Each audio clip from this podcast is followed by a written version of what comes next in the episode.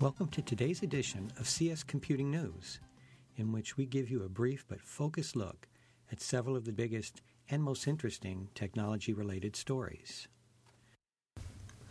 Our first story is World Cup uses technology to avoid critical mistakes. In an effort to avoid mistakes that could affect the outcome of this year's World Cup in Brazil, International Soccer's governing body is paying a startup about $3.5 million for its technology, which can tell whether a ball actually crosses the goal line. Obviously, referees don't need this technology to determine this usually, but there have been cases where the soccer ball has hit the net's crossbar, bounced down near the goal line, and then skittered back onto the field.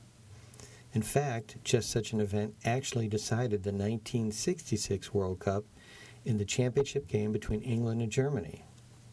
Referees couldn't determine whether an English player's kick resulted in the ball crossing the goal line. After considerable discussion, the officials awarded the goal, and England won its only World Cup. In 2010, in South Africa, during a World Cup elimination game, again between England and Germany, referees denied England a goal on a disputed play. Instant replay showed that the ball had indeed crossed the goal line. The International Federation of Association Football, known as FIFA, based on its French name, wants to avoid this type of situation. So it hired Goal Control, which specializes in technology for real time sports image analysis, to install goal line sensors and 14 cameras in each of the 12 stadiums hosting World Cup games. The specially designed cameras take up to 500 images per second, which a powerful image processing computer system can analyze to accurately triangulate the ball's motion in near real time. If the goal control system detects a goal, it instantly sends a message to the referee's smartwatch, causing it to vibrate and show the word goal. Our second story is Hewlett Packard wants to reinvent the computer. Hewlett Packard has unveiled an ambitious plan to redesign the computer. According to HP, today's computers have used the same approach for years, but aren't coping well with the huge amounts of data that technologies such as cloud computing, mobile networks, and machine to machine computing are creating. For example, HP says, operating systems and chips spend a lot of time and effort just moving data among different types of memory, such as hard drives and RAM. The overhead burden this creates has grown as data volumes have increased. In response, HP is working on what it calls the machine, designed to improve performance and energy efficiency. Essentially, the machine would feature processors designed for specific tasks within a fabric in which elements are linked to one another via optical communications.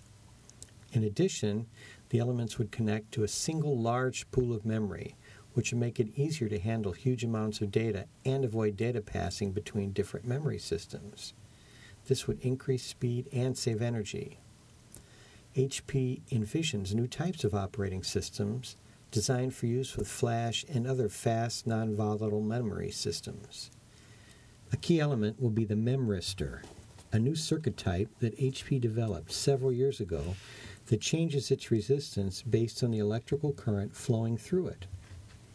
Memristors can perform logic and memory functions simultaneously and serve as small, very dense, energy efficient memory or computational chips that could eliminate transmission delays between memory and processors. HP says it plans to release new technologies for the machine as it finishes them and hopes to have its entire system ready by the end of this decade. Our final story is hackers use weak passwords just like their victims. A security researcher has discovered that, that hackers use weak passwords, even though that's exactly the weakness they frequently exploit to attack their victims.